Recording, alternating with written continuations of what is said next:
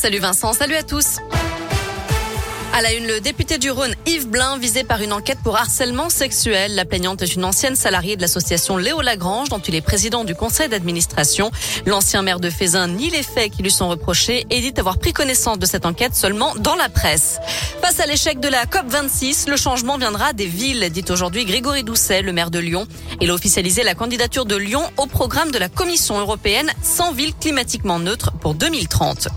Un appel à la grève lancé dans les écoles primaires de Vaux-en-Velin. La CGT invite les personnels scolaires et périscolaires à se mobiliser demain pour dénoncer la dégradation de leurs conditions de travail. Le syndicat dénonce une pénurie d'animateurs périscolaires liée à la précarité de leur contrat.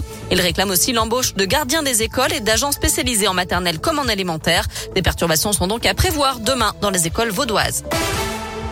C'est officiel, le Parlement a adopté définitivement aujourd'hui la loi pour mieux protéger les animaux. Il est désormais interdit de vendre des animaux de compagnie sur Internet, sauf pour les éleveurs professionnels. Interdiction aussi des animaux sauvages dans les cirques et des dauphins et autres cétacés dans les parcs aquatiques. On ne peut plus vendre non plus ou donner des chiens et des chats aux animaleries. Elles pourront seulement présenter des animaux abandonnés et recueillis par des associations.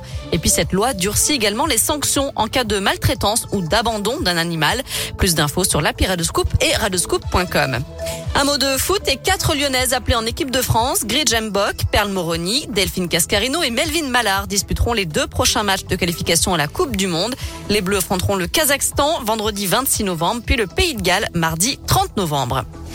C'est l'événement à Lyon et aux alentours. Le Beaujolais nouveau est arrivé. De nombreux événements ont lieu aujourd'hui jusqu'à la fin de la semaine dans la région, notamment des animations et des dégustations. Ce soir, place Saint-Jean à Lyon.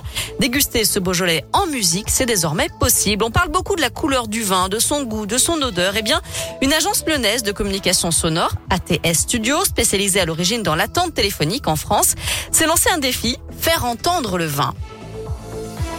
Vous l'entendez là un petit peu? Et voilà.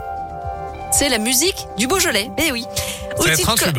Ouais, absolument. Outil de communication, au même titre qu'une affiche, finalement, on pourra entendre cette musique dans les propriétés des vignerons, par exemple, au moment des dégustations, dans les caves, les salons ou même en grande surface grâce à des QR codes. Je rappelle évidemment que l'abus d'alcool est dangereux pour la santé, donc à consommer avec modération. Bien entendu. On file sur notre site internet radioscoop.com. On va couper le Beaujolais, par contre. Voilà. Merci à tous. On file sur notre site maison, donc avec la question du jour, Noémie. Et à votre avis, on parle de quoi? Eh bien, du Beaujolais nouveau, Oh, justement. Alors, allez-vous goûter ce nouveau cru? Euh, Vous répondez oui à 33% seulement.